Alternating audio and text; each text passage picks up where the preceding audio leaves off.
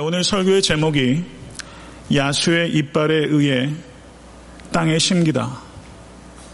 야수의 이빨에 의해 땅에 심기다. 제가 책으로 이 제목을 읽으면서 얼마나 충격을 받았는지 몰라요. 저는 이런 표현을 어떤 세상의 책에서 본 적이 없습니다. 이 제목이 주후 70년부터 107년까지 37년 동안 안디옥 교회 감독이었던 교부 이그나티우스가 로마로 압송되어 가는 중에 로마로 애쓴 그 서신의 일부를 제가 발췌해서 제목으로 차용한 것입니다. 그 서신의 내용은 이런 것입니다. 나를 야수들에게 던지라. 그들을 통해 나는 하나님께로 이룰 수 있기 때문이다. 나는 하나님의 밀이다. 그리고 나는 순전한 떡으로 발견될 수 있도록 야수의 이빨에 의해 땅에 심긴다. 불과 십자가와 야수와의 격투여 오라. 나를 공격하는 마귀의 잔인한 고문이여 오라. 예수 그리스도에게 이르도록 내게 오라. 그리고 이그나티우스는 로마에 도착해서 원형 경기장에 의해서 야수에 의해 찢겨서 땅에 심겼습니다. 야수에 의해 이빨에 의해 땅에 심기기를 결코 두려워하지 않았을 뿐만 아니라 오히려 오라라고 초청하고 맞섰던 그리스도인이 있었다는 사실이 제게는 참 감격적이고 사실은 먹먹했습니다.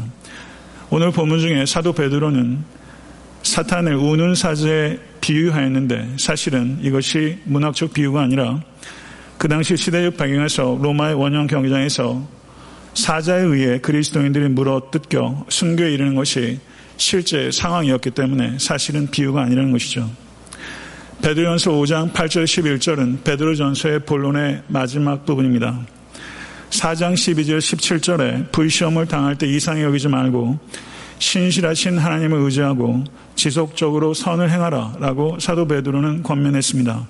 그리고 5장 1절에 7절 사이에 불시험과 같은 고난에 직면했을 때 목자의 겸손한 리더십과 양무리의 겸손한 순종이 결합될 때 불과 같은 시험을 이길 수 있다고 이야기했습니다. 그리고 오늘 본 말씀은 5장 8절부터 11절까지 불시험의 진정한 배우인 사탄과 대적하라 라고 이야기하고 있는 것입니다. 베드로는 표면에 있는 것 뒤에 있는 영적 존재와의 영적 전쟁이 맹렬하게 벌어지고 있다는 것을 성도들이 직시해야 하고 그리고 그 대적과 싸워서 승리하라고 촉구하고 있는 것입니다.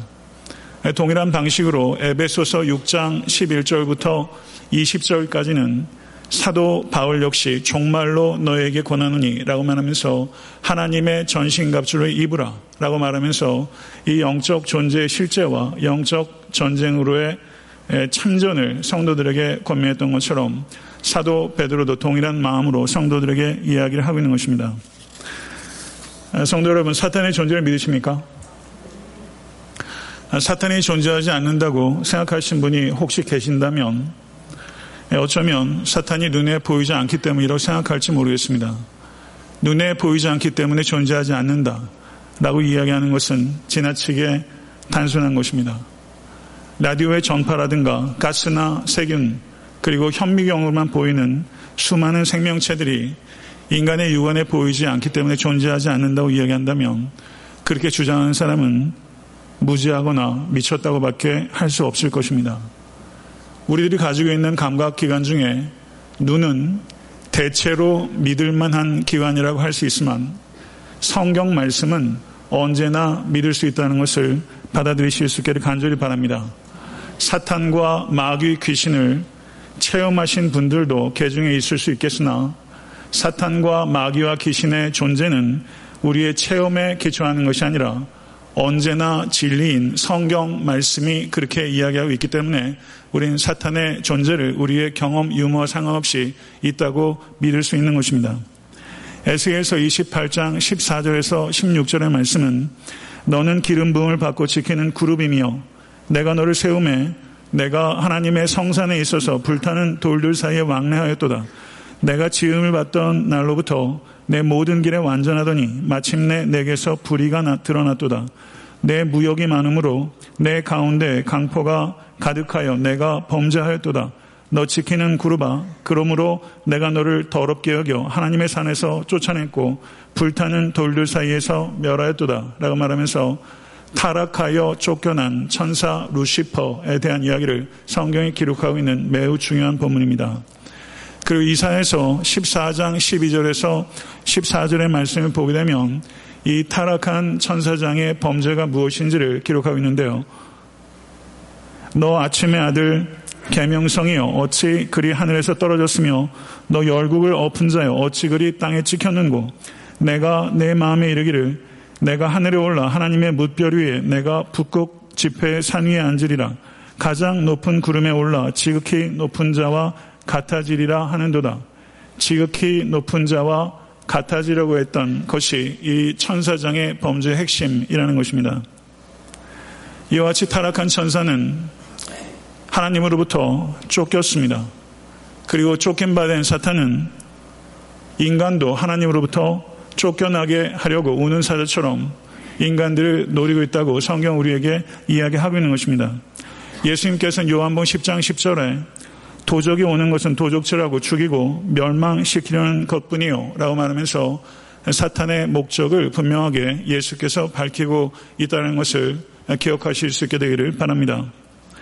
어떤 사람들은 사탄이 선하신 하나님과 대응하는 동등한 위치에 있는 악의 신이라고 생각하는 사람들이 있는 것 같습니다. 그러나 그것은 성경적 이해가 결코 아닌 것입니다.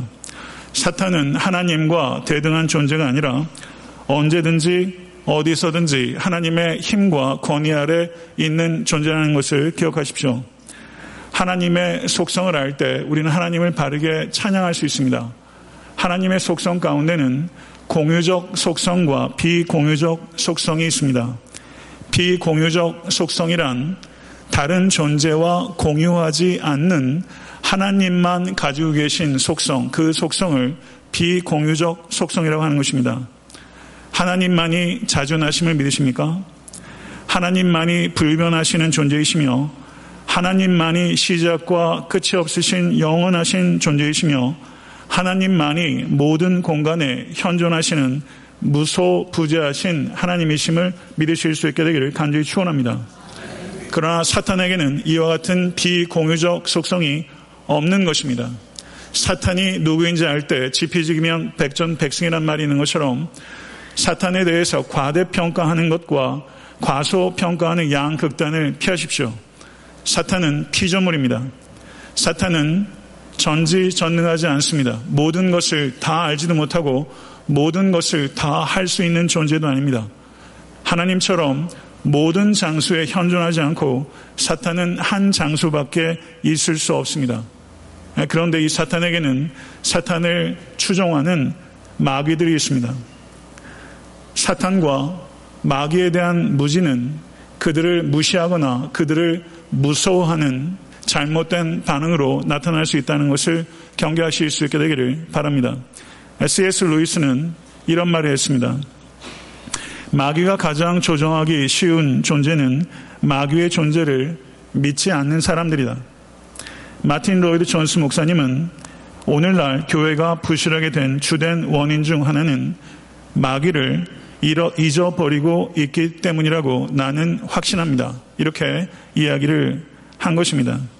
사탄의 존재를 부인하거나 과소평가하게 되면 치명적인 위험에 노출된다는 것입니다. 예수님께서는 누가복음 22장 31절에 시모나 시모나 보라 사탄이 너희를 밀가부르듯 하려고 요구하였으나 라고 말하면서 사탄이 전능하진 않지만 인간의 힘만으로는 사탄을 제어할 수 없을 만큼 밀가부르듯 우리를 할 수 있는 강력한 존재라는 것을 예수께서 말씀하신 것입니다. 성도 여러분, 사탄은 우리의 대적입니다. 그러나 사탄은 예수 그리스도의 십자가의 사건으로 패배가 확정되었지만 아직 멸망되지 않은 존재입니다. 사탄은 여전히 이 세상에서 막강한 권세를 가지고 있는 세상 임금이라는 것을 기억하실 수 있게 되길 바랍니다. 사탄은 이처럼 강력할 뿐만 아니라 교활합니다. 그래서 고린도 후서 11장 14절은 사탄은 자기를 광명의 천사로 가장한다고 이야기를 한 것입니다. 사탄의 두 가지 극악무도한 전략, 그것은 저를 한번 따라해 보시기 바랍니다. 강력함과 교활함. 사탄의 극악무도한 두 가지 방책은 존 번연의 표현입니다.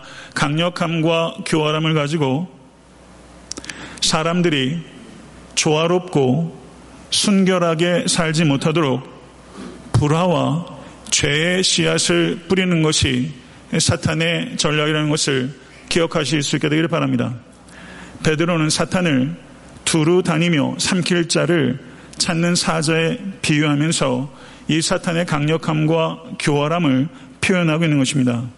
여기에서 사탄이 삼키다라고 번역되고 있는 성경 원어는 단숨에 들이마시다라는 뜻을 가지고 있는 것이고 이 사탄이 사냥감을 얼마나 잔인하게 다루는지를 이 삼키다라는 표현을 통해서 베드로는 생생하게 초대교회 공동체 교인들에게 전달하고자 했던 것입니다.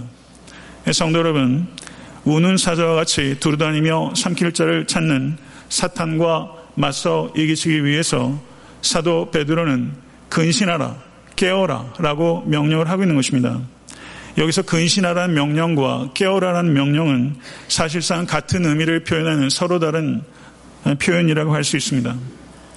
베드로전서의 주된 권면 가운데 하나가 바로 근신하라, 깨어라는 것이고 베드로전서 1장과 3장에 이미 두 차례 근신하라는 명령을 사도 베드로가 주었고 오늘 5장에서 근신하라 깨어라라고 명령하고 있는 것입니다.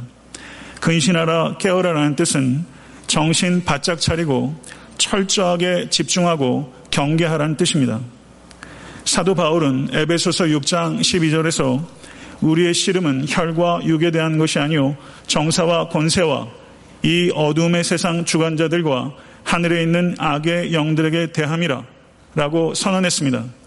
성도 여러분, 우리는 예수님을 주와 그리스도로 영접한 그 순간부터 영적 전쟁에 돌입한 것입니다. 그리고 사도 바울은 이 영적 전쟁을 씨름에 비유했습니다. 축구에 비교하거나 다른 스포츠에 비유한 것이 아니라 씨름에 비유했다는 것을 우리는 깊이 생각해야 됩니다. 다른 운동은 중간중간에 숨을 돌릴 수 있는 여유가 있습니다. 그렇지만 이 씨름이란 운동은 한번 돌입한 순간 모든 집중을 해야 되고 모든 근육과 감각들을 집중시키지 않으면 이길 수 없는 경기인 것이죠. 우리가 돌입한 영적 전쟁은 한시도 숨 쉴 틈 없이 영적인 긴장과 집중력을 가지고 임해야 되는 전쟁이라는 것을 사도 바울은 분명하게 우리에게 말씀하고 있는 것입니다. 사랑하는 성도 여러분, 오늘 이 예배를 통해서 여러분과 저의 영혼이 더욱더 깨어날 수 있게 간절히 축원합니다. 성도와 깨어나야 하는 이유는 원수 마귀는 결코 잠들지 않기 때문입니다. 다시 오실 주님을 주의 깊게 기다리면서 어떤 종류의 부주의나 도치나 중독을 피하시고 영적 집중력을 지키실 뿐만 아니라 영적 집중력을 부단히 향상시키고 현실에 더욱더 충실하게 살아가시는 모든 권속과 교회가 될 수 있게 되기를 우리 주 예수 그리스도를 간절히 축원합니다. 근신하라, 깨어라 라고 명령했던 사도 베드로는 더욱더 적극적인 권면을 하고 있습니다. 그것은 너희는 믿음을 굳게 하여 그를 대적하라 라는 말입니다. 여기서 대적하다 라는 말은 능동적이고 결의에 차서 저항하고 싸우라 라는 뜻입니다. 그런데 성도 여러분, 교회는 총뿌리를 잘못 겨누어 왔습니다. 혈과 육에 대해서 싸우지 말라는 하나님의 말씀에 순종하는데 성도와 교회는 철저하게 실패해 왔습니다. 모든 문제들의 배후에는 실제 원인인 사탄이 있는데 교회와 성도는 사탄과 싸우지 않고 사람들과 싸우는 데 익숙하고 능숙했던 것이 엄연한 사실입니다. 성도 여러분, 자신의 지식과 경험을 절대시하고 그것을 주장하게 되면 반드시 가정에도 교회에도 문제가 발생하게 되고 분열은 불을 보듯이 뻔한 것입니다. 사탄은 하나됨을 깨뜨리려 혈안이 되어 있고 하나됨을 지키는 것 자체가 사탄에게 가하는 공격이요. 하나됨을 지키는 것 자체가 사탄을 향한 승리라는 것을 명심하실 수 있는 모든 권속되실 수 있게 되기를 간절히 축원합니다. 하나됨이 없이는 하나님께 영광을 돌릴 수 없습니다. 하나됨을 지키기 위해서 최우선적인 노력과 최선의 노력을 다하시는 여러분과 제가 될 수 있게 되길 간절히 축원합니다. 사람과 싸우는 것은 사탄에게 지는 것이다. 이것을 뼛속에 새기십시오. 사람과 싸우는 주된 이유는 자존심입니다. 교회가 쩔뚝거리는 가장 큰 이유 가운데 하나가 바로 자존심이라는 것을 깊이 생각하실 수 있게 되기를 바랍니다. 잠언 18장 19절은 이렇게 말하고 있습니다. 형제끼리 서로 싸워 의가 상하면 다시 화목하게 지내기가 든든한 성체 빼앗기보다도 더 어려우니 형제 간의 다툼을 풀기가 성문의 빗장을 열기보다 어렵다. 저는 한국 그 현대어 번역으로 제가 읽었는데요. 형제 간의 다툼을 풀기가 성문의 문빗장 열기보다 어렵다. 이 얼마나 기가 막힌 표현인지 모르겠어요.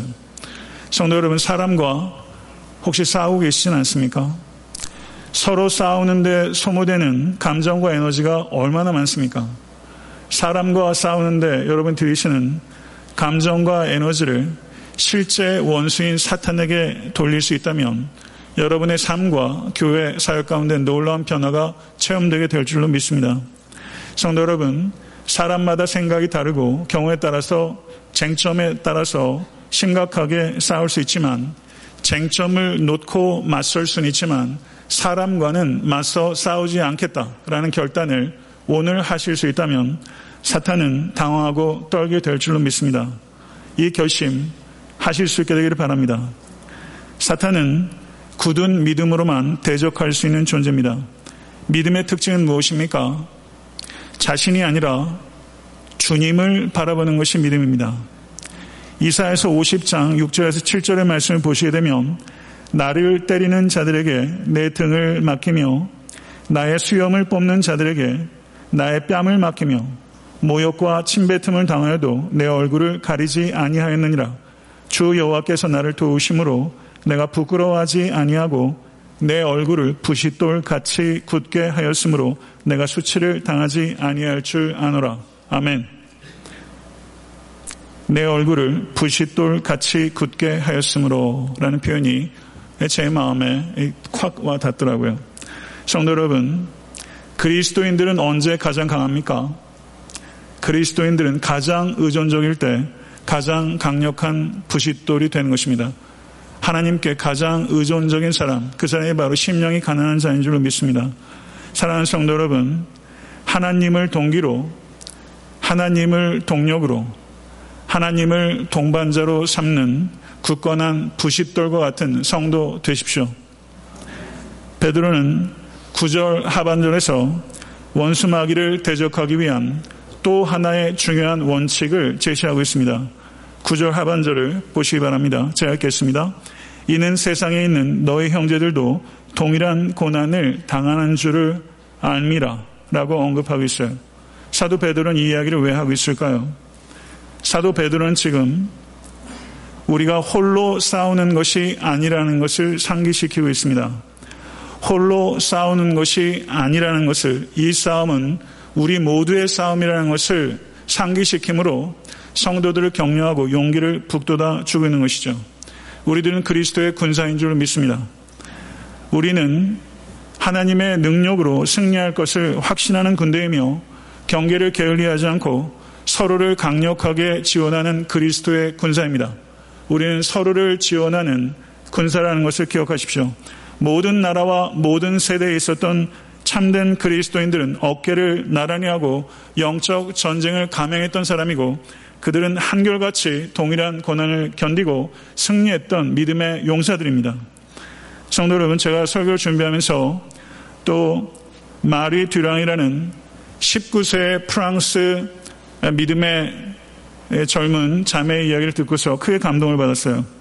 16세기 종교개혁이 일어났을 때 프랑스에서도 위그노라는 프로테스탄트들이 무섭도록 확장됐습니다.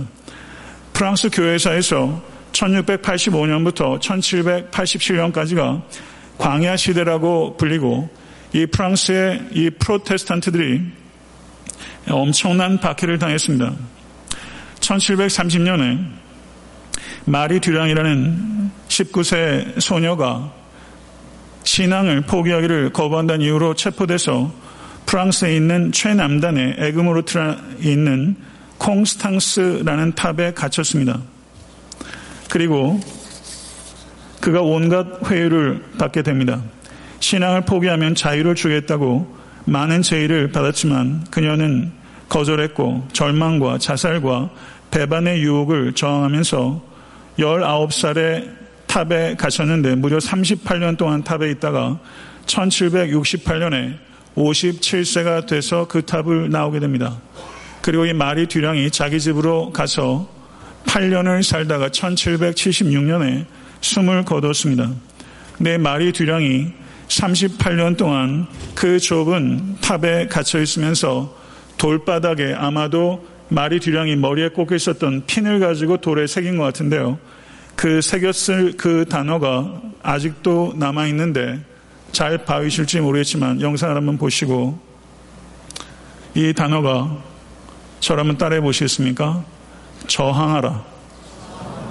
크게 한번 외쳐보시죠. 저항하라. 아까 굳건한 믿음으로 사탄에게 믿음으로 대적하라고 했는데 대적하라는 뜻이 저항하라는 의미고 19세에 옥탑에 갇혔던 이 마리두량이 무려 38년을 있으면서 머리핀을 빼서 돌바닥에 새긴 글씨예요.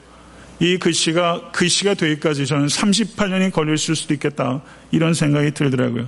정말 신비에 새긴 글씨라고 아니할 수가 없습니다. 저항하라. 저항하라. 이 한 단어에 완전히 매료되었던 세이어라는 목사가 시를 남겼는데 그 시의 일부를 제가 발췌해서 읽도록 하겠습니다. 경청해 주시기 바랍니다. 세벤네 출신의 그 백발의 여성은 생전에 떨리는 가슴을 그 단어로 부여잡고 용기 있게 결의를 다졌다. 그녀의 얼굴에 새겨진 것은 그 단어 저항하라.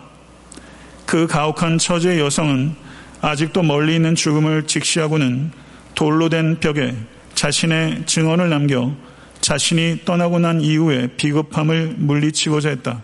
그래서 그녀는 새겨 넣었다. 저항하라. 왕이 베르사의 궁정에서 웃고 있을 때 신앙은 유패의 벽 뒤에서 기도하고 있었다. 한쪽이 박해하라고 썼을 때 다른 한쪽은 몸을 구부려 썼다. 저항하라. 담대한 신앙이요. 가장 강한 이는 당신입니다. 그 여인도 이미 오래전에 죽었고 왕도 마찬가지이다. 그렇지만 제왕의 홀과 왕가는 사라졌지만 감옥에 새겨진 채 세월을 먹은 그 단어는 여전히 찬란하다. 저항하라. 10절의 말씀을 우리 다 같이 한번 읽어보도록 하겠습니다. 10절의 말씀. 시작. 모든 은혜 하나님 곧 그리스도 안에서 너희를 부르사 자기의 영원한 영광에 들어가게 하시니가 잠깐 고난을 당한 너희를 친히 온전하게 하시며 굳건하게 하시며 강하게 하시며 털을 견고하게 하시리라. 아멘. 영적 전쟁에서 근신하고 깨어서 담대하게 정하고 있는 이들에게 모든 은혜 하나님께서 주시는 네 가지 약속이 주어져 있는 것인데 이 네 가지 약속은 네 가지 훈장과 같은 것입니다. 여기에서 사도 베드로는 모든 은혜 하나님이라고 표현하고 있습니다. 모든 은혜 하나님이라는 것은 하나님께서 우리의 모든 필요를 채워주시며 우리의 모든 상황에서 건지시는 하나님이시라는 고백인 줄로 믿습니다. 고난은 잠깐일 것이며 상급은 영원할 것이다. 하나님의 약속입니다. 이 약속을 붙잡고 마리 듀랑도 19세 꽃 같은 나이에 들어가서 38년을 그 차가운 돌바닥 위에서 견디고 견디고 저항하고 승리하고 지금은 영원한 상급을 받고 있는 것입니다. 하나님께서 약속하신 모든 은혜 하나님께서 약속하신 네 가지 약속. 첫 번째는 무엇입니까? 온전하게 하시며 두 번째 굳건하게 하시며 세 번째 강하게 하시며 네 번째 털을 견고하게 하실 것입니다. 믿으십니까? 이것이, 이것이 영적 전쟁에 임한 영적 군사인 그리스도인들에게 하나님께서 약속하신 네 가지 훈장이에요. 성도 여러분, 이 네 가지 하나님의 약속, 이것은 영적 전쟁을 치르면서 다른 방법으로는 개발될 수 없는 신앙적 견고함과 인간적 성숙함입니다. 성도는 전 세계 많은 군대들이 있어요. 왜 미군이 강하다고 그래요? 무기가 좋아서요. 그렇죠. 그렇지만 미군처럼 실전 경험이 많은 군대가 없어요. 전쟁을 통해서만 개발되는 인격과 신앙이 있는데 사도 베드로는 이 네 가지를 말하면서 그 같은 신앙적 경고함과 인격적 성숙을 이야기하고 있는 것이죠. 저는 이 자리에 계신 모든 지체 한 사람 한 사람들이 이와 같은 네 가지 무거운 장을 받으실 수 있게 되기를 우리 주 예수 그리스도 간절히 축원합니다. 끝으로 11절 말씀을 한번 보시죠. 11절 말씀 다 같이 크게 봉독하겠습니다. 권능이 세세 무궁토록 그에게 있을지어다. 아멘. 성도 여러분, 이거는 덕살러지 하나님께 노래하고 있는 거예요. 사도 베드로가 5장 11절에서 서신의 본론을 마치고 있어요. 모든 가르침은 노래로 끝나는 것입니다. 권능이라고 표현하고 있는데 우리 표현은 그냥 권능이라 표현했지만 실제 성경 원어는 능력과 영광 실제 성경 원어는 두 가지 단어예요. 하나님께서 모든 능력의 원천이심을 믿으십니까? 하나님께서 능력 주시지 않으면 우리는 아무것도 아니며 아무것도 할 수 없는 존재입니다. 매일 매순간 위로부터 하나님께서 부어주신 능력으로 살아가시는 전적으로 의존적인 그러한 내게 능력 주신 자 안에서 모든 것을 할 수 있는 성도 되실 수 간절히 축원합니다. 위로부터 현재적으로 부어주신 능력에 의지해서 살아가는 성도는 우월감에 빠지지도 않고 열등감에 빠지지도 않습니다. 위로부터 부어주신 능력으로 살아가는 성도는 그렇기 때문에 겸손하며 동시에 담대합니다. 우리는 내 잠재력을 어떻게 폭발시킬 것인가 하는 데 집중하지 않고 하나님의 능력이 어떻게 나의 삶을 통해서 나타날 것인가 하는 것에 집중하며 살아가는 성도인 것입니다. 세상에 많은 제 분야에 천재들이 있어요. 천재들. 노력 가지고 안 되는 천재들이 있어요. 천재는 천재성을 발산합니다. 그렇지만 그리스도인들인 여러분과 저는 하나님의 영광을 발산합니다. 성도 여러분, 하나님의 영광을 발산하는 여러분과 저의 평생의 삶이 될 수 있게 될 세세 무궁토록 하나님의 영광을 발산하는 여러분과 저의 삶이 될 수 있게 간절히 바랍니다. 무엇을 말하든지 무엇을 행하든지 오직 하나님께 그리고 영원토록 하나님께만 영광을 돌려드시는 여러분과 저의 평생의 그리고 영원의 삶이 될 수 있게 되기를 간절히 소원합니다. 기도하겠습니다.